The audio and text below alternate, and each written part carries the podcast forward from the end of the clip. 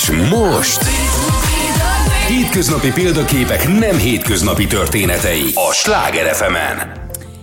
Jó estét kívánok minden kedves hallgatónak és az Instagramon minket nézőknek. Szerda van, este fél nyolc, és akkor már megszokhatták, hogy fantasztikus sikertörténeteket hívok ide vendégségbe. Olyan embereket, akikről elmondható az, hogy a karrierjük valamiért példamutató és olyan követésre adnak kedvet. Azt szoktam erről mondani, hogy ők azok, akik itthon érték el az amerikai álmot, mert hogy ez nem egy földrajzi kérdés, hiszen minden fejben dől el. Ma is egy olyan vendéget hívtam, akit hát nem is tudnám letagadni, hogy mennyire rajongom minden tevékenységét, és hát őt magát is, úgyhogy nem is húzom nagyon az időt, hanem szeretettel köszöntöm Benes Anitát. Örülök, hogy itt lehetek. Szia, Krisztán. Szia, Anita. Hogyha valaki nem tudná, te vagy a Dalarna ház tervezője, tulajdonosa, ügyvezetője, édesanyja, minden egyebe, de hát fogunk erről beszélni sokat. De ebben a műsorban az első kérdés mindig ugyanúgy hangzik. Amikor érettségi előtt álltál, 17-18 éves korodban, mit gondoltál, mi leszel, ha nagy leszel? Nem, ez sokkal előbb eldőlt. Tehát óvodába állítólag, tehát hogy már ott nagyon-nagyon szerettem rajzolni, festeni. Ö, iskolában ugyanez volt, volt egy fantasztikus rajztanárom. Egyébként az óvónőm is fantasztikus volt, és a mai napig rám ír, hogyha valami olyan fórumon lát, vagy hal, vagy találkozik Ó, velem. Kincs ez. Tehát már, már ő ott akkor felfigyelt arra, hogy szépen festek, bár szerintem minden gyerek szépen fest, aztán ez kialig belőlük.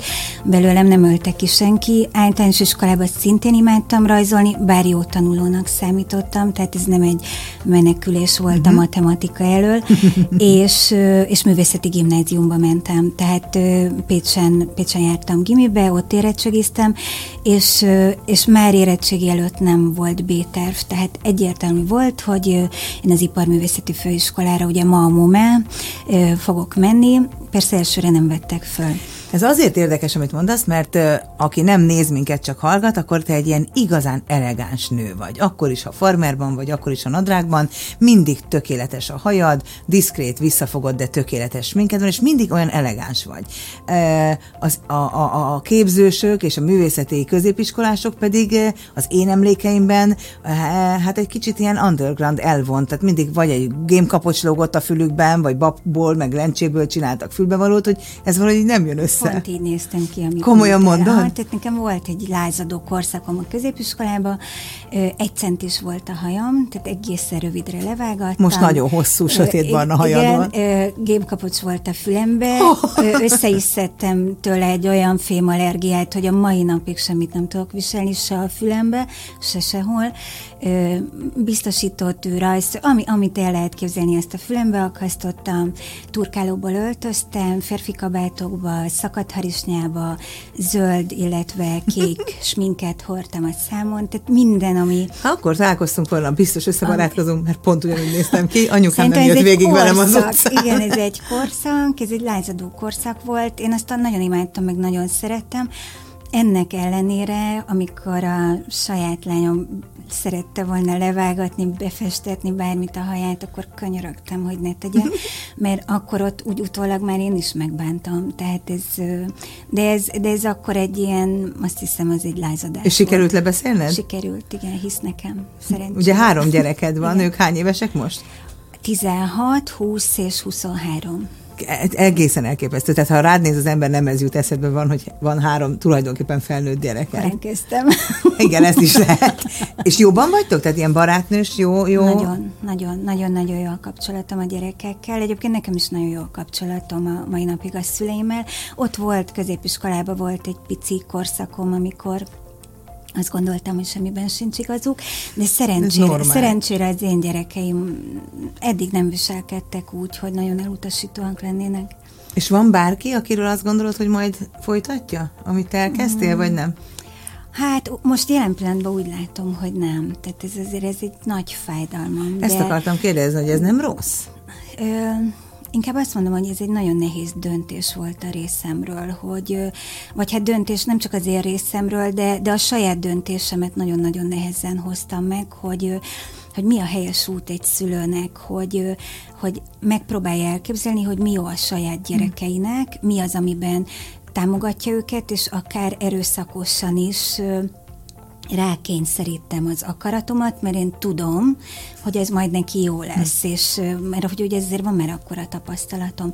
Vagy azt mondom, hogy, hogy támogatom mindenben, és járja a saját útját, és maximum nagyon finoman befolyásolom, én ezt választottam, uh-huh. hogy próbálom őket azért befolyásolni, meg próbálok egy olyan példát mutatni, meg egy olyan értékrendet felállítani számukra, amire azt mondom, hogy azért ez majd elvezeti őket végig bármi is lesz, de hogy, hogy szárnyalhassanak szabadon, dönthessenek úgy, amivel akár én nem értek egyet, mert hogy végül is az ő életük. Aztán majd kiderül, tudod, ez egy nagy, nagy kísérlet, hogy aztán mondjuk, hogyha majd ők 50 évesek lesznek, akkor azt fogják-e mondani, hogy köszi, ez így jobb volt, vagy hogy miért nem voltál erőszakosabb. Hú, ez, ez, ez az egész gyereknevelés mindig egy ilyen bizonytalanság. Jól igen. csinálom elég igen. jól csinálom mert nyilván igen. mindannyian szeretnénk jól csinálni, de hát évtizedekkel később derül csak igen, ki, hogy igen, ez hogy lesz. Igen. Na szóval jött az ipar művészeti felsőoktatási iskola, mert szépen rajzoltál és festettél. Ott ugye van ö, porcelán, ö, megmunkáló ö, részleg, van a grafikus részleg, ha jól tudom. Igen. Van a textiltervezés, aztán tudom, hogy te végül is azt választottad, Igen. de miért a textil? Tehát ha jól festesz, akkor miért nem inkább a grafikai irányt? Azért, mert annyira sosem rajzoltam jól. Tehát ö, most volt egy érettségi találkozónk, és akkor a, a kedvenc rajztanáraimmal, nekünk két rajztanárunk volt, középiskolába leültem, és azt mondta, hogy, hogy név nélkül el szoktam mesélni, hogy azért van olyan tanítványa, aki a legrosszabbul rajzolt, és mégis Ez ma a legjobb, igen, és mondtam, hogy nyugodtan névvel is mondhatja, nyilván nagyon jól rajzoltam, egy átlagemberhez képest, uh-huh viszont soha nem rajzoltam annyira jól, mint mondjuk az osztálytársaim 80%-a. Nekem, nekem másban van a képességem. Ö, Viszont minden olyan pályázatot megnyertem, amit az utolsó éjszaka össze kellett dobnom. Tehát ö, nagyon erős volt már akkor is bennem az a, az a fajta vágy, hogy oké, okay, akkor ezt meg szeretném csinálni, a legjobban szeretném, de hát már kevés az időm, az eszközöm, a technikám, a tudásom ahhoz, hogy ezt nagyon-nagyon precízen, gyönyörűen megrajzoljam, tehát kellett keresnem egy olyan kreatív technikát, egy olyan megoldást, amivel egy éjszaka lett És úgy nézett ki, mintha így lett volna direkt. És, és igen, tehát néha, néha az, hogyha néha néha, hogyha felismered a képességeid hiányát, meg, a, meg természetesen azt, hogy mi a te erősséged, akkor, akkor azért a, lehet, lehet egy, egy festőpályázatot is megnyerni. Szóval azért nem grafika, mert voltak nálam szebben és jobban rajzolók, Azért nem szobrászat, meg ötvös, meg stb., mert az Nehéz. piszkos, meg kényelmetlen, meg hideg, meg barátságtalan volt számomra, úgyhogy kizárásos alapon maradt a textil. Aztán a textilesek voltam. mind divattervezők nem, lesznek? Nem, nem, nem, nem is voltam az elején azt. Textiltervezőnek tanultam, először szövettanyag tervezéssel foglalkoztam, és harmadéves koromban ö, kaptam egy ösztöndíjat. De abban a szerelem is ott van, hogy Abszolút, ugye? Igen, Ezt én igen, olvastam, igen, hogy igen, a szerelem igen. miatt Párizsba kellett menni. Igen, igen.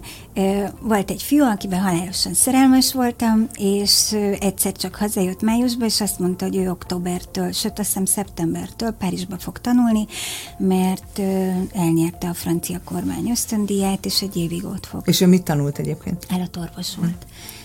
Aztán férhez mentem hozzá, és lett három gyerekünk. és van kutya is, meg állat a családban? Van, igen, de azok nem az enyémek, az a családom. Á, értem. Mindig ezen gondolkodom, hogy az állatorvosnak vajon van-e otthon házi állata, vagy neki az a munka, és otthon már nem akarja? Van egyébként, de mi is az utcánkban lakó remek állatorvoshoz hordjuk a kutyákat, Komolyan? meg a macskákat, mert egyébként már nem praktizál, ah. sőt, nagyon-nagyon, tehát egyetem alatt, meg utána egy rövid ideig praktizált, aztán elhagyta a pályát. Azt szoktam mondani, hogy ő áll állatorvos. Véletlenül elvégezte az állatorvos Végül még egy ösztöndíjat is kapott. Szóval Párizsban gondolom az ember megtalál, megtalálja a divat illatát, hogyha lehet így fogalmazni, hát nyilván az nagyon más, mm. főleg, mint a mi fiatal korunkban itt, tehát hogy mi történt Párizsban? Az ottani, tehát az Iparművészeti Egyetemnek, a MOMI-nak a megfelelőjére kerültem, tehát ott, ott azért tényleg, főleg 1993-ról beszélünk, tehát ez már nem, nem most volt, nem volt internet, nem volt Google, tehát hogy rengeteg dolog nem volt akkor. Tehát az ember belecsöppen egy ilyen közegbe, és amerre jár, csak a divattal találkozik, és tényleg az egy fantasztikus felismerés volt, hogy még a hajléktalanok is divatosak voltak, mert hát nyilván olyan ruhákhoz jutottak a Persze. karitatív szervezetek segítségével, amik jól néztek ki. Tehát, hogy az átlagembernek is volt stílusa, egyénisége, illetve illetve láttam olyat, amit itthon még nem. Tehát, és más sem. És annyi rétege volt a divatnak, és, és egyébként én a divatban nem azt szeretem, hogy valaki ö, csinos és jól öltözött, hanem hogy ez egy annyira összetett ö, dolog, hogy valaki hogy öltözik fel, hogy az öltözködésében mi a fontos, hogy, hogy egy egyszerű ruhában is mennyire, de mennyire sok minden rejlik, de hogyha valami szélsőséges, ha alternatív. Tehát ott olyan, olyan sok részével találkoztam a divatnak, és ugye amit most már megtapasztalunk itthon is, de hogy egy nagy divatház, egy ottkotűr cég kitalál valamit, és azután hogy bontódik le egyre lejjebb és lejjebb, és ér el minden réteget a pénztárcájának uh-huh. megfelelően. Tehát ugye akkor még nem euró volt, hanem frank, hogy mondjuk 20 frankból is ugyanolyan gyönyörűen fölöltözhetsz, mint mondjuk 2000 vagy akár 20 ezer frankból, Egyébként pont ezzel is foglalkoztam, tehát az egyik tanárom, aki itthon volt, azt mondta, hogy pont ezt nézzem meg, hogy, hogy ebből írjak aztán egy, egy kis dolgozatot, hogy, hogy hogy bontják le, és hogy fejlődik fejlődik ez a dolog. Azért ez nagyon izgalmas volt, meg mellette egy csomó jó feladatom volt az iskolába. Ja, és egyébként nem textiltervezőnek mentem ki, hanem divattervezőnek mentem ki tanulni. Tehát textiltervezőként ezt az egy szakot tudtam megpályázni, és akkor hazajöttem, és akkor bementem a suliba a rektorhoz, és megkértem, hogy hadd had legyek akkor itthon is divattervező. És akkor ő megengedte. És akkor megengedték. Egyébként két, tehát a mai napig így van a suliba, hogy, hogy két szakmát is tanulnak, tehát van egy fő és egy mellék. Én nekem a, a ruha azért a, a textiltervezés mellett a mellékszakom volt. Hazajöttem, szakmát cseréltem, hmm és ruhatervezőként diplomáztam. Mi, mit kell, jó, rajzolni jól tudsz, de mi kell még ahhoz, hogy jó divattervező legyél? Kell tudnod jól varni is, vagy ez nem szükséges? Szerintem elengedhetetlen. Én azt gondolom, tehát a pont, amit mondtam, hogy a divat nem csak színekről, sziluettekről, stílusokról szól, mert az nem a divattervező feladata, az a style, azt egy jó stylist is meg tudja oldani, hogy, hogy valaki napra készen, vagy éppen a produkciónak megfelelően öltözön fel, ahhoz nem feltétlenül kell divattervező. Az, hogy kollekcióba gondolkozzak, hogy, hogy szakmailag egy jó ruhát, akár egy új gondolatot hozzak, egy új életérzést, valami olyan dologra reagáljak tervezőként, mint például a Covid akár, hogy, hogy, hogy jön egy társadalmi változás, és a legelső, ahol ezt észreveszed, az az öltözködés. És, hát meg mert nem kell. Hát otthon két év, hónapig, ez, igen, három igen, hónapig otthon igen, ülsz. más ruhákat veszel Abszolút. föl, átalakul az igényed, átalakulnak a szokásaid, megváltozik a viszonyod a ruhához, más anyagok, más színek lesznek, és akármi jött, tehát hogy azért is kell egy jó suli, vagy hogyha valaki nem suliba jár, akkor meg kell tanulnia a viselet történetet. Én ezt mindig imádtam, hmm. hogy, hogy, hogy, hogy bizonyos időszakban milyen közösségek, milyen társadalmi szinten élő emberek mit viseltek, vagy mit viselhettek, és annak mi volt a szerepe? És visszanyúlsz? A Abszolút, persze, hogy, hogy, hogy régen a férfiak miért öltözködtek színesebben, hogy, hogy akár a mai világban miért fontos, hogy egy nő mondjuk a férje oldalán csinos legyen, mi ennek az üzenete, hogy reprezentál. Bár az se kevésbé fontos, hogy emellett a férfi, megőrülök, amikor látom az utcán, hogy egy nő, de talpig gyönyörűen, és a férfi áll mellette egy ilyen sportkabátban. Hát annyira nem passzol a kettő, hogy elmondom, hogy nem lehet. Mert másra, másra van neki igénye egyébként. Tehát ez, ez, egy, ez nehéz, hogy igen, azért az fontos, hogy egy eseményen összeöltözzünk a férjemmel, de a hétköznapban lehet, hogy sportkabátba fog. Jaj, nem, a hétköznapokban igen, nem zavar, de tényleg, hát eh, biztos te is látsz ilyen gyönyörű igen, eseményeken, igen, hogy a nő igen, tényleg igen, top, igen. tip-top, és hát a férfi meg úgy elindult igen, otthonról. Igen, igen. Szóval azt gondolom, hogy a ruha azért annál sokkal összetettebb, mint hogy piros, vagy fekete, vagy trendi. Tehát mondom, ez a stylist, és utána még jön az a fajta szakmaiság, ami meg már művészet, tehát ami, ami hát, egy amit alkotás. te csinálsz nekem, az mindig az. Tehát, hogyha megnézek egy-egy ruhádat, volt alkalmam több ruhádat is látni közelről, sajnos nem rajtam, de egyszer csak elérek abba a súlyba. Tudom, mert tudom, mindig mondod, hát gyártok én nagyot is, de nem akarom, hogy nagyot, én tudom, hogy melyik az a kiló, amikor szeretnék már egy dalarna ruhát, de hogy van egy kis fogadott unokahúgom, aki, aki a Golden Globe-ban, Amerikában, a teruhádban pompázott, hát nem lehet, olyan gyönyörű volt a Liza, hogy, hogy tényleg az embernek könyvbe lábadt a szeme, de mondhatnám Liptai Klaudiát is, aki az esküvőjén egy te általad megálmodott ruhát viselt, és a többi, és a többi. De a művészetre akarok kitérni itt most, hogy ahogy a csipkék erre föl vannak varva, ahogy a díszítő, szóval ez tényleg olyan, mint egy, egy költemény, egy igazi művészeti alkotás.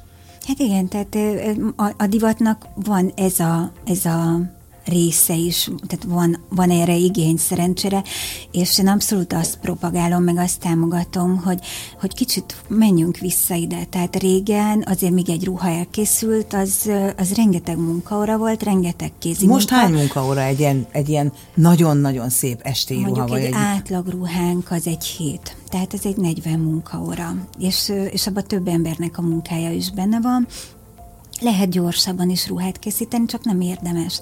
Tehát nem azért nem értek egyet a fast fashion mert most ez a korszellem ezt uh-huh. hozza, hanem azért, mert, mert ezt most már mindenki látja, hogy erre nincs szükség, erre nincs igény, ezt nem mi vásárlók akarjuk, hanem ez a nagy cégek érdeke, hogy Abszolút. eladják nekünk.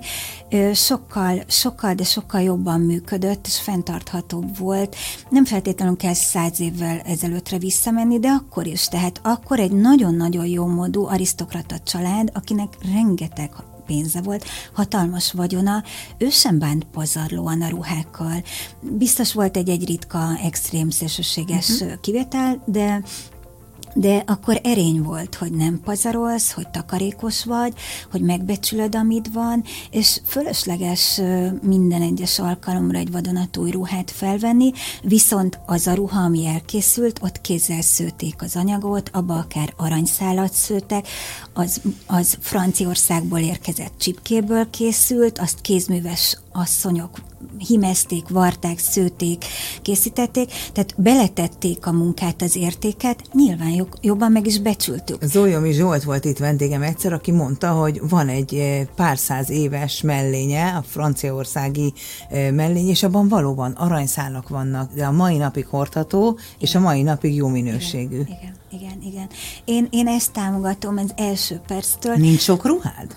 Nagyon kevés ruhám van. Egy, egy pici gardróbba elférek, és elég. Tehát nem, számomra ilyen szempontból nem, nem fontos, hogy a hétköznapi öltözködés nagyon sok szempont fontos. Tehát szeretek jó minőségű termékeket vásárolni, szépeket, de szeretem, hogyha időtálló. Tehát, hogyha mondjuk ebben a pulóverben egy év múlva jövök el, akkor, akkor ugyanígy akkor, Ha én most nem, nem így lenne, de akkor mondjuk nem fogsz megszólni, hogy, mert hogy nem megy tönkre hmm. mosásnál, stb. Ö, és nem is érzem annyira fontosnak. Azt igen, hogyha van egy esemény, egy olyan fontos esemény, ahol, ahol nekem is fontos a megjelenés. el is várják. Persze, hát fel, igen, viccesen azt szoktam mondani a kolléganőimnek, hogy oké, okay, akkor most fontos helyre megyek, akkor most divattervezőnek öltözöm. Igen, de el is várják. A hát, hogy Beres Anita nem érkezhet meg, akár, hogy mert valószínűleg minden lépésedet figyelik, hogy milyen cipő van rajtad ahhoz, milyen harisnyát vettél, ha vettél, ha nem, milyen ruha, milyen hosszú, hosszú ujja, áll a nyaka, nem áll, mit tudom én, tehát biztos, hogy milliméterre nézik, hogy te miben Igen, vagy. szerencsére például a barátaim nem nézik, tehát hogyha barátaimmal találkozom, akkor általában egy póló és egy jogging nadrág, egy bakancsal van rajtam. De még abban is elegáns, hogy, hogy ezt tudod? Hogy, hogy igen? Igen. Igen, én nem, e, joggingban még nem láttalak, farmernadrágban, pólóval már láttalak, és abban is volt valami végtelen elegancia, úgyhogy megállapítottam, hogy azért ez leginkább valószínű belülről jön. Én remélem, hogy akkor így van. Azért erre törekszem, tehát igénytelenül ö, nem szeretnék soha kilépni az ajtón, és azt, azt nem támogatom. Tehát arra, hogy mindenki odafigyel az öltözködésre, azt igen, hogy, hogy magas minőséget vesz, és ez nem azt jelenti, hogy drága. Tehát nem feltétlenül.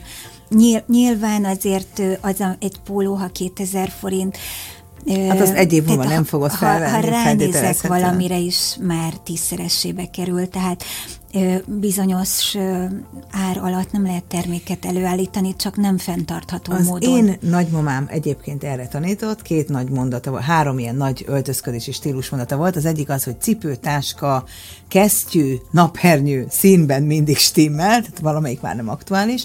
Aztán az is volt, hogy urinő rúzs nélkül és fésületlenül nem lép az utcára, és a harmadik pedig az volt, hogy nem száz kell, fiam, egy kell, de az olyan. Az olyan. Pontosan. Tehát egyébként szerintem itt lehet, itt lehet figyelni arra, hogy az embernek kölcsön el sok pénzt, hogy, hogy vegyen meg egyet, amire öt év múlva is ugyanolyan büszke, és akár ugyanolyan státuszszimbólum. És ez a kiegészítőkkel is így van, mert ugye az ember azzal abban... van így. Leginkább azzal van így. Tehát van olyan övem például, amit akkor vettem, amikor öt éves volt a lányom, és csak a 16 éves, vagy a 20 éves? A 20 éves, igen. Tehát 15 éve vettem. És működik, és jó. És minőségben a mai napig maximum azt gondolnád, hogy egy hónapos, illetve, illetve abszolút megállja a helyét. Tehát, hogyha fölveszem, akkor senki nem csóválja a fejét, vagy forgatja a szemét, hogy ez valami 15 évvel ezelőtti Egyébként kollekció. ez, elsz, tehát ez elhatározás kérdése, csak tehát képes lenne magyar bőrrel dolgozó tervező ilyen minőséget előállítani?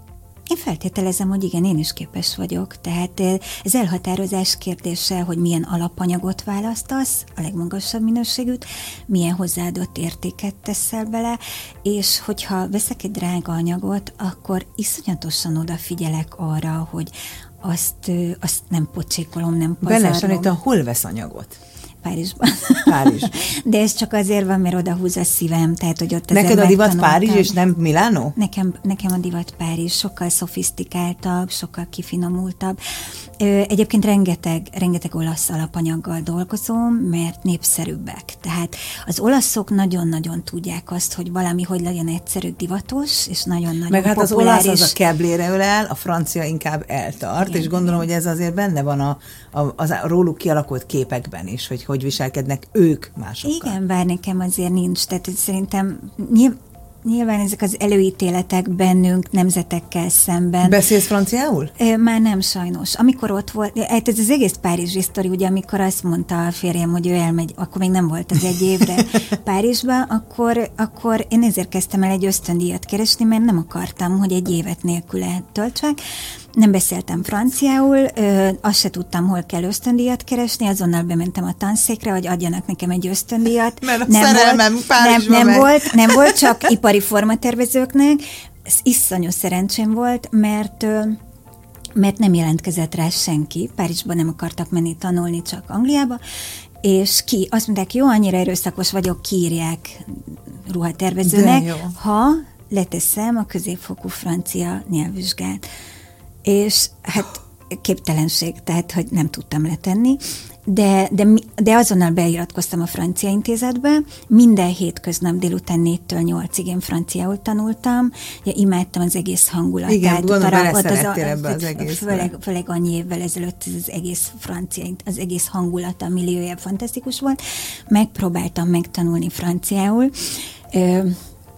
a tanszéken tudtam egy olyan vizsgát tenni, amire, amire azt mondta a tanszékvezető, hogy ugyan, ugyan ez még alapfok sincs, de hogyha szakmai de. ajánlásom megvan, akkor kimegyek, aztán majd megtanulok. Végül is így is lehet, hogy kimentem, és valahogy megpróbáltam helytállni, érvényesülni, és azért annyira megtanultam, hogy egyébként amikor visszajöttem, és elkezdtem dolgozni, akkor egy elég komoly francia klientúrám volt, akiknek egyedi ruhákat terveztem. Soha nem volt, bocsánat, az, hogy akkor ott elhelyezkedek, most nem tudom, a Chanelnél, a valakinél? Nem, sajnos nem. Diornál? Nem, én nem csak a saját karrierterveimet hanem a ketté, hanem a szerelmemet is, mert ő akart maradni akkor ott Franciaországba, én pedig alig vártam, hogy hazajöhessek. De érdekes. Nagyon fantasztikus volt, nagyon jó volt, de ezt a férjem ma úgy hívja, hogy bennem volt ez a kelet-európai szorongás, ami miatt én nem, tehát szerettem, meg imádom a mai napig, nagyon szeretek Párizsba menni, de nem tudtam elképzelni, hogy én feladom itt a barátaimat, a családaim, a családomat, az életemet, és akkor én külföldre De lehet, költözöm. hogy lett volna lehetőségedre? Én nem hiszem, hogy olyan karriert tudtam volna nem? ott megcsinálni, amit itthon. Nem, nem vagyok benne biztos. Mert az, amit itthon megcsináltál, az azért nagyon példaértékű, mert ha az ember a divatról gondolkodik, akkor ez egy különösen nehéz terület. Tehát, hogy e, ugye nem tudsz, nem is akarsz olcsó lenni, hiszen az alapanyagminőség, a munkaóra, ahogy említetted, is nagyon sok eleve, és akkor még nem is kerestél rajta semmit, de ha sokan gondolhatják úgy, hogy ha már veszek egy magyar tervezőtől ennyire, azért tudok venni akármit is. Igen. Hogy azért ez egy nehéz helyzet. Hát igen, megtalálni azt, hogy mi az én plusz hozzáadott értékem, tehát mitől vágyik mondjuk egy magyar menyasszony, vagy akár bárki, aki alkalmi ruhát szeretne sokkal inkább az általam készített ruhára, mint kimenni mondjuk Milánóba, és akkor ott venni egy... Már pedig rád vágynak. Már, már pedig most már igen, azért ez egy hosszú út volt. Tehát, hogy jött ez azért... a mennyasszonyi ruhavonal? Tehát, hogy textiltervezés, divattervezés, Miért mennyasszonyi ruha? Egészen véletlen. Én amire mindig is vágytam, hogy tényleg az a, az a kézművesség és az a az a plusz érték, amit tényleg egy, egy méretre készített ruhába beleteszünk, hogy odafigyelek az ügyfélre, hogy, hogy tudom, hogy ő mit szeretne azon az eseményen, mi a célja, az üzenete, a gondolata, mit, tényleg mi a fontos, amikor hm. ő ott megjelenik. Tehát ezen azért már tervezőként is el kell gondolkozni, nem csak a saját kollekciómon, plusz az, hogy mennyi, mennyi időt szánunk az elkészítésre, ez, ez adta magát, hogy azért egy t-shirtben nem teszed bele ezt az energiát, az egyediség volt fontos, és már a 2000-es évek elején én azzal foglalkoztam, hogy ezeknek az egyedi igényeknek megfelelek. Akkor nagyon-nagyon sok multicégnél a 20-es éveik végén, 30-es éveik elején járó lányok középvezető, felsővezető pozícióba voltak. A dresscode még teljesen más volt, mint most, tehát sokkal inkább oda kellett figyelni az öltözködésre mm-hmm. a munkahelyen elvárások voltak, akkor például még pénteken volt a casual day. Igen, Tehát még az én első munkáimban is volt farmer. farmerba bemenni, de hétköznap tilos. Igen. És, és, és nekik készítettem akár a munkájukhoz, akár a fontosabb céges partik, események, stb. az egyedi ruhákat. És bennük benne volt ez az igény, hogy ők keresnek valami mást, valami különlegeset, de akkor még mondjuk nem tudtál bemenni egy fast fashion boltba, vagy mondjuk egy, egy jobb válogatott kollekciót megtalálni valahol Budapesten, tehát nem nagyon volt olyan, hogy a hétköznapokra is találsz valamit, ami különleges, ami egyedi, ami a saját értékrendedet is tükrözi. A vágy ott volt, én ezt elkezdtem az akkori ügyfelekkel, és akkor ezek a lányok elkezdtek férhez menni. Há, de jó, de várjál, stop, igen? beléd kell folytanom a szót, mert nem hiszed el, hogy eltelt fél óra, és ja. híreket kell hallgatni, bár én most azt hiszem, hogy ez mindenkit jobban érdekel, de egy másodperc. És mi folytatjuk is az Instagramon, a kedves hallgatók a következő néhány percben fontos információkkal gazdagodnak, mi pedig Anitával folytatjuk a beszélgetést. És most... Hétköznapi példaképek nem hétköznapi történetei a Sláger fm -en. Nos, hát gyorsan el is telt ez az idő, esküvői ruhákról és egyediségről beszélgetünk. Azt írja az Instagramon valaki, hogy láttam az Instagramon Réka idei báli ruhája is mese szép volt. Ezt mindenképpen el akartam mondani, mert ezt itt írják sokan, tényleg Örülök, csodálatos. Hogy tetszett. Tökéletesen e, megtaláltad a helyed az alkalmi ruhákban, az egyediségben, a minőségben. E, üzletileg is te viszed a céget? Mert ez nem feltétlen jár együtt kéz a kézben. Nem, nekem ebben azért szerencsém is van. Tehát Egyrészt igen, másrészt egy fantasztikus csapatom van, akiket azért nagyon tudatosan válogattam össze, tehát visszatérek megint oda, hogy felismerem a képességeim hiányát, tehát vannak területek, amihez nem érthetek, ez nyilvánvaló, de olyan kollégákat gyűjtöttem magam köré, akik a saját területükön nagyon-nagyon profik, és amit én nem tudok, azt általában beismerem, és azt mondom, ritka, hogy figyelj, ezt, ezt, ezt, ezt, ezt azért te csinálod, mert te ebbe jobb vagy, és akkor innentől kezdve ez a te dolgod beleszólok, meg beleokoskodok, uh-huh. meg nagyon sok mindent megtanultam menet közben, tehát amikor például elkezdtem ezt az egész ruhatervezést akkor mondjuk még nem volt Instagram, nem volt internet, nem volt Facebook, tehát hogy ezeket nem tanították nekem suliba, ezeket nekem kellett megtanulnom. De most se tanítják nekik egyébként. Lehet, hogy egyébként most, igen, tehát hogy rengeteg olyan dolog jött az üzlettel uh-huh. együtt magával, amiket ahogy jött egy új kívás, azt nekem meg kellett tanulni. Nagyon sok fantasztikus barátom van, akik a saját szakterületükön profik, hogyha valamit nem tudok, akkor fölhívom, hogy figyelj, ülj le, és akkor és van, van fél órát, hogy gyors talpalóba segíts nekem. Szerencsére így ezekben, tehát tényleg nagyon gyorsan fejlesztem és képzem magam, amihez meg nem értek, azt meg a profikra bízom, tehát hogy, hogy ezek, illetve, illetve nagyon sokat tanultam, akár a férjemtől, tehát ő nagyon sokáig, 15 évig egy nagyon nagy multinacionális cégnek volt a sales marketing vezetője. Ó, hát tehát, hát azokat a rendszereket lehet applikálni. Tehát, hogy ő, ő azokat van. a rendszereket, ami, amiket ő tud a mai napig, azt mondja, figyelj, ezt ne így csinálj, így csinálj. Tehát, ö, hogy, hogy minden területen, de, de, hogy, de akár a család is, tehát nekem a szüleim kereskedők voltak, én azt, hogy hogy kell benni az ügyfélel. Azt, azt elhoztad Azt gyakorlatilag ö, így nőttem uh-huh. föl. Azt, hogy hogy kell dolgozni, hogy hogy kell üzletet vezetni, hogy hogy kell a pénz, pénzügyeiddel bánni hogy mire kell odafigyelni, hogy hogy kell az alkalmazottaiddal bánni, akik nem az alkalmazottaid, hanem a kollégáid, a munkatársaid, a csapatod. Tehát nekem ezeket az anyukám megtanította, az édesapám megtanította, hogy hogy kell És hát ennél jobb, hogy von hozod, nem is hát nagyon ez, van. Ez, ez azért, tehát hogy, hogy, hogy lehet úgy is sikeresnek lenni, ismerünk olyan példákat, hogy valaki a, az árvaházból és a nulláról indult, és a sors jobbra-balra dobálta, és nagyon-nagyon sikeres lett. Feltételezem, hogy benne is ugyanaz az elszántság és a, az a hit van, ami bennem is.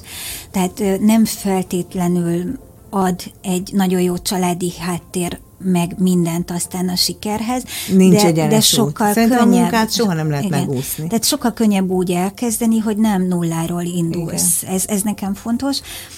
És, és azt gondolom egyébként most már így ennyi idő, tehát régen ezt nem mertem volna kimondani, de most már azért van annyi a hátam mögött, hogy azt merem mondani, hogy, hogy ebben, ebben azért felnőttem, és megtanultam, és sikeressé váltam.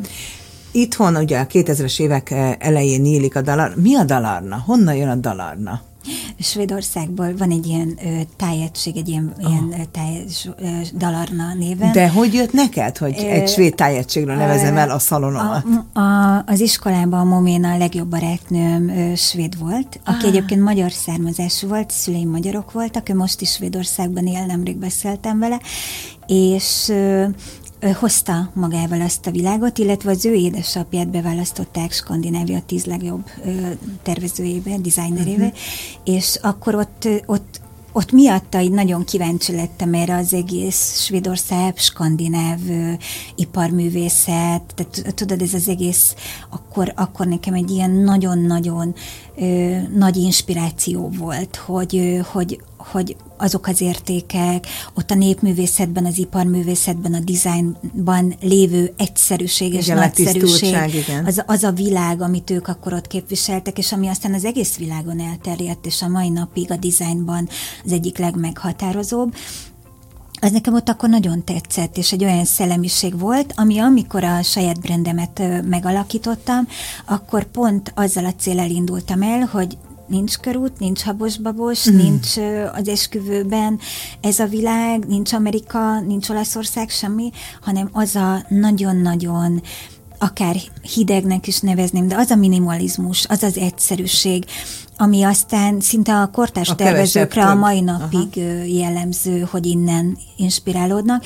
az nekem akkor ott nagyon fontos, és akkor úgy gondoltam, hogy egy, egy márkanév mögé sokkal jobban be tudok állítani egy csapatot, mint hogyha azt írom ki az üzletről, hogy Benes Anita. Uh-huh. Igen, nekem ez nagyon fontos, hogy ez egy csapat, ne, ez nem csak ezt minden interjúban szól. is elmondod, és ez szerintem nagyon-nagyon szép dolog, hogy ezt ennyire megéled minden nap, hogy ez egy csapatjáték. Ez, ez nagyon fontos, tehát ez nem marketing szöveg. Nem is tűnik tehát, hogy annak. Ez, ez néha, néha nem tűnik tudom, annak. hogy fontos. Tehát nagyon, nagyon sok olyan döntésem volt a brandépítésnél, ami szerintem pont így a te közönségednek fontos, ami, ami később, később vált trendé, mint ahogy én elkezdtem. Tehát a, amikor a saját márkámat létrehoztam, akkor még minden nő kozmopolita akart lenni, városi uh-huh. nő, karrierista.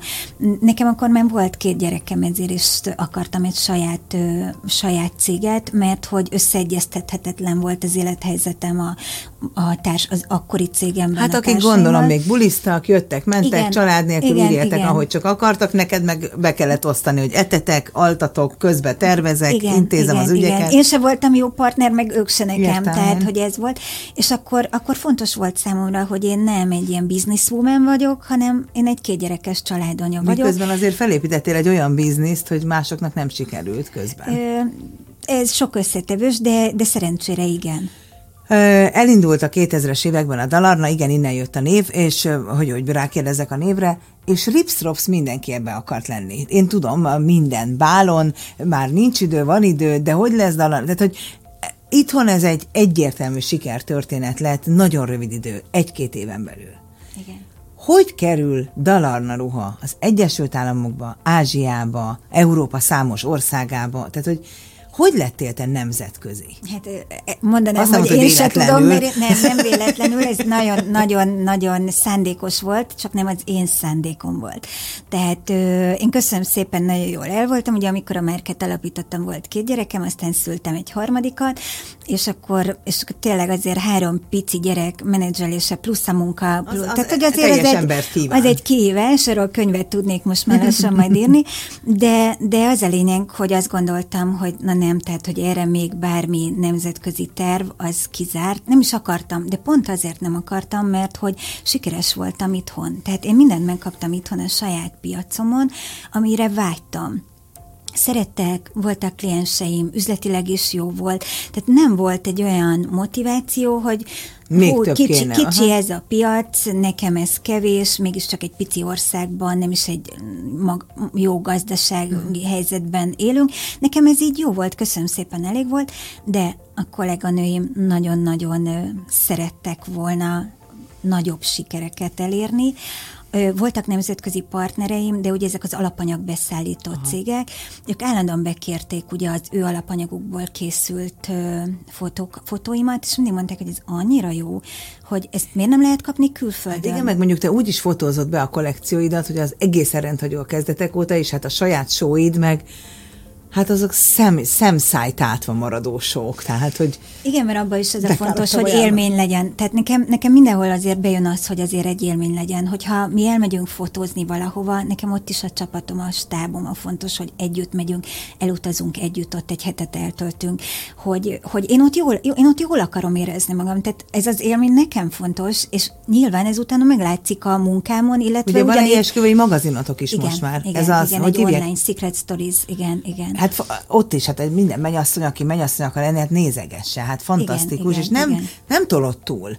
Tehát nem akarsz rátelepedni a mennyel. Nekem ez nagyon tetszik ez a fajta elegancia vagy visszafogottság, amit a kommunikációdban is képviselsz. Tehát ha van egy mennyasszonyod, és akarsz róla csinálni egy, vagy egy ruhád, nem egy mennyasszonyod, egy tervet, akkor nem azt mondod, hogy minden képet kérek, és nem tudom, csak adjatok két-három képet, én azt majd elhelyezem egy hangulatban. Ez annyira eh, ritka, és valószínűleg ezért ennyire feltűnő nekem, bocsánat, hogy eltereltem. Én örülök, hogy kívülről, most csak itt csodálkozom, tehát örülök, hogy kívülről ez így nagyon, látszik, nagyon. de igen, vannak, vannak ezek az értékek, hogy nem, nem szeretnék a visszabból is folyni, nem szeretnék én magam a termék lenni, tehát... Ezt tudom, mert amikor elhívtalak, és mondtad, hogy jössz, akkor én nem is tudtam, hogy ez mekkora dolog, hogy rögtön igent mondtál. Azóta, hogy felkészültem, látom, Mert hogy nagyon kevés. A és nagyon, nagyon, nagyon jó értékrendűnek tartom, és örülök, hogy itt lehetek. Én elmondhatatlanul, mert azóta láttam, hogy alig van veled interjú, és azok is hallatszanak benne, hogy elmondod, hogy milyen nehezen jöttek létre. Na, tehát igen. a kollégák és a beszállítók kérik a ruhákat, igen. ami az anyagból készül, vagy a képeket. Igen, tehát hogy, a, hogy ugye, amit mondtam, hogy hol, hol veszem az anyagokat Párizsban, nyilván olasz, francia, angol és spanyol cégekkel dolgozom, tehát nem csak francia, de amikor mondjuk a világvezető csipkegyártó cége azt mondja, hogy annyira jó ez a ruha, ez a fotó, és szeretné betenni a katalógusába, mint referencia, akkor azért az úgy, úgy hát akkor úgy, úgy szerényen, de azért mégiscsak egy hát kicsit úgy kihúztam magam. igen. a csipkéjét. És igen, tehát mindenki, tehát Valentino, Viktor Endrolf, Elisab, stb. tehát, hogy a legjobb cégekhez nyúl, nyúlunk mi is, és akkor, akkor, akkor úgy, úgy a kollégáim mondták, hogy de látod, Anita, ő is ezt mondta, miért nem? És á, picik a gyerekek, meg nem, meg az nehéz, meg hát most pont Magyarországról sikeresnek lenni. Tehát amikor az emberbe tényleg megint találkozik azzal, hogy hogy azt gondolja, hogy nem ez az első számú cél. Nekem volt egy asszisztensem, amikor a 2002-ben elindítottam a cégemet, aki akkor, akkor ö, magyar származású, de New Yorkba élt. 2001-ben ugye volt a terrortámadás, ő akkor hazajött, hogy tartott attól, hogy uh-huh. kitör a világháború, és akkor hazajött, akkor kezdtünk Jaj, el jó. együtt dolgozni. Akkor így viszont épített New York felé egy hidat. Igen. Hazajött, másfél évig dolgoztunk együtt, akkor kiderült, hogy a világ megy tovább, és akkor azt mondta Anitám, én nagyon szeretlek, de én itt nem érzem jól magam, visszamennék Amerikába, ő vissza is ment, majd minden évben kétszer felhívott, hogy na, mikor jössz? és mindig mondtam, hát most még nem. Kicsit ő, ő, ő, ő volt az egy is, iszonyatosan imádom, nagyon pozitív, és mindig azt mondta, hogy valami kis kétség volt bennem, azt mondja, anyukám, imádni fogják, imádni fogják. És tényleg mindig ezt és a... a ruhákat? És akkor mindig, mindig kérdezett, és akkor egyszer csak azt mondtam neki, hogy na oké, akkor most megyünk. És akkor ma, a mai napig ő a brand képviselője Amerikában, vagy hát az észak-amerikai piacon, illetve az, az Európa, Ázsia és Ausztrália pedig az itthoni kollega. De neked egy, tehát ez hogy van, hogy akkor elmentek helyekre, ahol esküvői ruhákat szalonokban árulnak, és oda bekerül egy-két dalárnak kollekció darab, vagy Nyitsz egy üzletet ennél, a Fifth sok, Nem, sajnos még ott nem tartunk, de majd. Lelkes kollégákkal minden, de nem, nem ennél sokkal szerencsésebb a helyzet, mert nem megyek el, hanem a meg, egyébként az egész nemzetközi, azon kívül, hogy a, a kolléganőim ezt nagyon szerették volna, ez úgy indult, hogy, hogy elmentünk az első esküvői kiállításra külföldön, ami ugyanolyan, mint a Fashion Week, csak Aha. ez a Bridal Week, a legnagyobb New Yorkban van. Tehát elmentünk New Yorkba a Bridal Weekbe, Weekre, és ott, ott néhány amerikai blog írt rólunk, a top 10 blogból kettőbe bekerültünk, és egyszer csak megkerestek Ausztráliából, hogy hogy szeretnének velünk dolgozni. Ezzel a partneremmel, Sydneybe van ez az üzlet, ezzel a partneremmel a mai napig személyesen nem találkoztam. Ez mi? Csak online. Találkoztam már a barátnőjével, aki a Hello May magazinnak, ez egy nagyon-nagyon jó minőségű ausztrál ö, esküvői magazinnak a főszerkesztője, ő is eljött már kiállításra. Az, az ausztrál partneremnek is van három gyereke, hol szül, hol dolgozik, stb. Tehát, hogy vele nem. Van közös de, témátok. Összes partnerünk szinte úgy lát, hogy megkerestek minket, hogy szeretnének velünk dolgozni. Ez egy nagyon, nagyon zárt piac, nagyon érdekes piac, és nagyon gyorsan híre megy, ha jól, persze annak Aha. is, ha rosszul dolgozol, tehát hogyha mondjuk Denverben lett egy kliensem, ő mondjuk beajánlott Amsterdamba vagy Frankfurtba. Tehát összezár nagyon a, a piac, mindenki beszél a másikkal, ismerik egymást, és gyorsan terjed. Ha jól vagy rosszul árkategóriában is prémium vagy? Ö, hát ö, alsó prémium talán. Tehát az, a, azok a tervezők, mint mondjuk Vera Weng ruhái mondjuk 10 ezer dollárnál kezdődnek, a Dalarna ruhák 4-5 ezer dollárért találhatóak meg a nemzetközi piacon. Tehát ö, lényegesen magasabb árral És Benes a miben megy bálba? Hát kitalálok magamnak valamilyen báli De egyébként ki a kedvenc tervező? Tehát van olyan, a, nagy, a nagyok közül, akiket mindenki ismeret, ki a kedvenced divatházad? Vannak olyan divatházak, akiknek a filozófiája nagyon-nagyon tetszik. Például nekem Stella McCartney hmm. egy nagyon nagy kedvencem, Leginkább azért, mert ugye amikor ő végzett, és azért nem akárkinek a lánya, emiatt nem akár hogy végzett, és rögtön a top modellek mutatták be a kollekciót, akkor arra gondoltam, hogy oké, okay, így könnyű. De aztán amikor az egész, tehát ahogy csinálja, ahogy amilyen értékrendel dolgozik, úgy, úgy azt gondolom, hogy így, így senkinek sem könnyű, hogy egy ilyen fenntartható szemlélettel dolgozzon. De vannak olyan klasszikus divatházak, akik pedig úgy indultak, hogy a szabászatnak ugye a legmagasabb szintén azok a, akár a Chanel, a Dior, a Valentino, ahol, ahol pedig maga a szakma olyan magas szintű, úgy varnak, úgy szabnak, mm. úgy, tehát tehát úgy művelik, ami, a ami tényleg a, a mai napig. Tehát a mai napig a legmagasabb hozzáadott művészi értékkel készítenek el egy tárgyat, mindegy, hogy ez egy cipő, egy öv, egy ruha, egy ottkotű ruha. Tehát az tényleg, tényleg a, az a mi szakmánknak a csúcsa, és ott olyan olyan, olyan odafigyelés van, meg olyan szakmai megbecsülés, és úgy bánnak a, a kollégákkal, hogy ők ott, ott tényleg a varrónő is egy művész. És nekem ez egy ilyen nagyon, nagyon fontos dolog, hogy az, aki alkot létrehoz, az nem csak én vagyok, hanem az a varrónő is, aki... Igen, hát hiába tervezelte valamit, igen, hogy nem igen, tudja igen, megvalósítani. Tehát, hogy ez nem a bangladesi gyártósor, ahogy elképzeljük. Giorgio Armaniról hallottam, hogy ugye most már mindjárt 80 éves, de a mai napig megnézi a kiratokatokat, ha nem tetszik, arrébb rak valamit, ha nem tetszik valami az üzemben, leül a gép mellé, pedig hát ő is orvosnak készült, és ő is 40 plusz volt bőven, mikor ezt elkezdte, hál a jó Istennek. Mert egyébként nagyon sok divatházban nem az a minőség, ami 15-20 évvel ezelőtt volt. Hát nem, igen.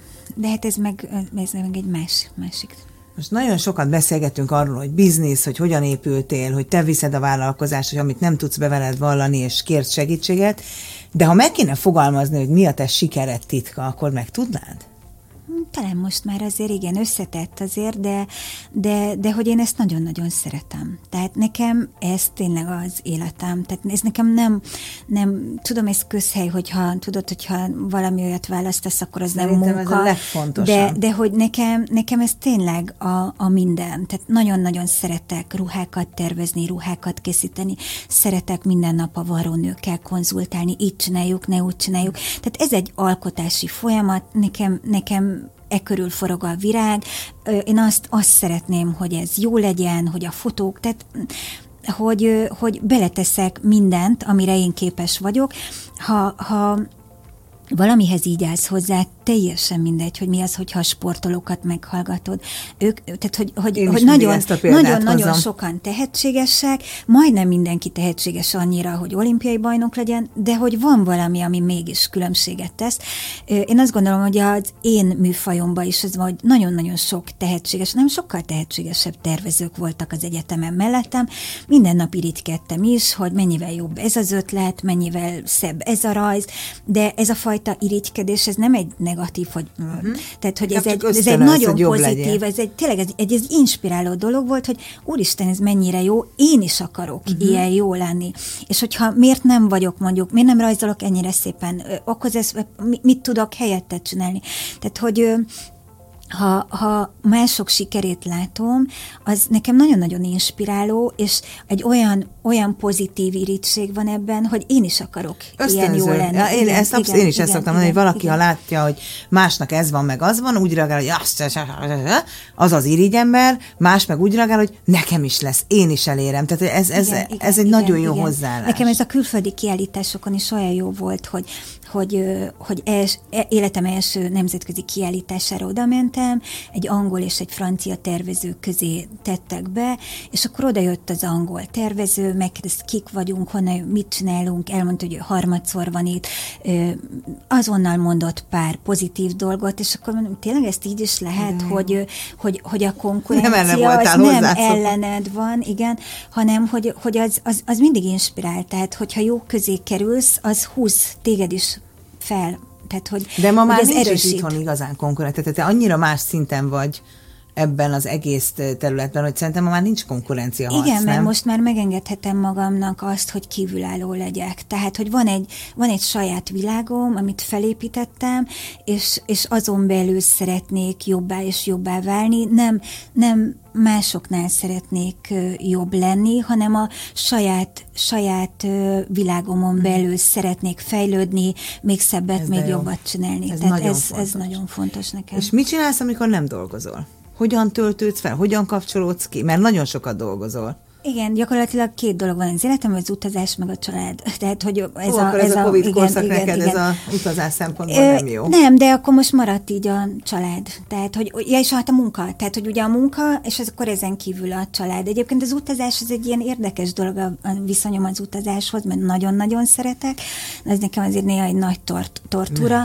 És hogyha olyan tehát szeretek visszatérni ugyanazokra a helyekre, amiket ismerek és szeretek, mert, mert, mert hogyha ilyen ismeretlen dologgal találkozom, és ott nem úgy vannak a dolgok, ahogy én ezt elképzeltem, akkor a családom mindig azt mondja, hogy fú, a mami ideges. Tehát, hogy, nem is tudlak elképzelni egyébként idegesen. Nem, tehát mivel egész életemben a munkámmal kapcsolatban szolgálok másokat, akkor amikor elutazom, akkor viszont ugyanezt elvárom, ha ez nem, nem jön össze, három gyerekes anyaként utazni, szerintem az, az egy gigatortúra, mert nyilván te pakolsz be, te találod ki, téged szidnak, ha otthon marad. Én egyébként ezért nem szeretek utazni, mert én mire elindulunk, addigra kihordok három infarktust és négy sztrókot a fejembe, és egyszerűen utálom az egészet. Ha megnőnek, nagyon könnyű. Tehát, Jaj, ma, már, ma, ma, ma, ma, már, egy, ma már egyébként ez a legjobb az utazásban, hogy akkor együtt tudok lenni a gyerekeimmel, akivel mm. egyébként nem annyit, és akkor két hét mondjuk nagyon-nagyon intenzív, mm. és akkor van egymásra időnk, odafigyelünk. Szóval ami, ami jó a sok gyerekbe, hogy hogy, hogy amikor felnőnek, akkor az embernek egy állati jó társasága lesz. Tehát, Meg hát szerintem hogy... nálatok csoda lehet ez. Tehát bemegyek a szalomba, eleve annak a belsőépítészeti kialakítása, az, az a, tehát tényleg azért jutott eszembe, hogy van-e már szalonod New Yorkban a Fifth Avenue, mert az olyan. Tehát, hogy ott minden a helyén van, ott minden elegáns, de mégis otthonos, nem rideg, fantasztikusan néz ki, és valahogy úgy képzelem, hogy akkor három gyerek, hát az már azért mindenkinek van szerelme, nagy család, és biztos, hogy nálatok az ünnepek és varázslatosan csodaszépek lehetnek szűk, egy kis, kis családi körben szoktunk, de bennem, mert van, amikor, van olyan ünnep, amikor még tényleg hát ott vagyunk. Talán. Rengetegen, igen, a szülinapoknál nagyon sokan vagyunk, bár most a Covid ebbe is belezavart, de, de igen, egyébként a Covid alatt az volt a legizgalmasabb, amikor a fiam barátnője is velünk töltötte azt a pár hónapot, és akkor nem három gyerekem volt, hanem Aj, négy, négy, és az elején egy picit, fú, az én maximalizmusommal ezért nagyon nehéz volt, hogy, hogy ugye akkor elengedtem a, a házvezetőnket is, babysitterünk egyébként, csak már, már, már kinőttek, a, kinőttek a gyerekek ezt a, ezt a titulust, de hogy, hogy azért, mert féltettem őt is, hazaengedtem, és akkor ott maradtam egy olyan pozícióban, amit évek óta nem gyakoroltam, hogy Ezt hogy kell egy háztartást menedzselni. Viszont, viszont egy hónap után elengedtem, és akkor túltettem magam, és onnantól meg zseniális volt, hogy ott vannak, sokan vagyunk. Tehát ez jó. Visszatérve egyébként a szalonra, hogy, hogy, hogy ott is pont ezt a fajta családiasságot szeretem, tehát hogy fontos, hogy ott együtt vagyunk, mert hogy, hogy kicsit több időt töltök a kollégáimmal, mint a családommal. Tehát, hogy ez hát azért a fontos. családunk. Igen, igen. Képzeld el, hogy a szánt, nekünk szánt egy óra, az lejárt. Lejárt? Ez szörnyű. E, úgyhogy de annyi mindent szeretnék még kérdezni, de most már csak egyet tudok, hogy hogyan látod magad mondjuk, nem tudom, 10-15 év múlva? Nagyjából ugyanígy. Tehát azt gondolom, hogy, hogy tényleg annyira inspiráló a munka. Szeret, tehát remélem, hogy a gyerekeimnek már akkor lesz családja, az nekem De nagyon úgy, fontos. De fogsz járni és tervezel? Hát mi más csinálnék?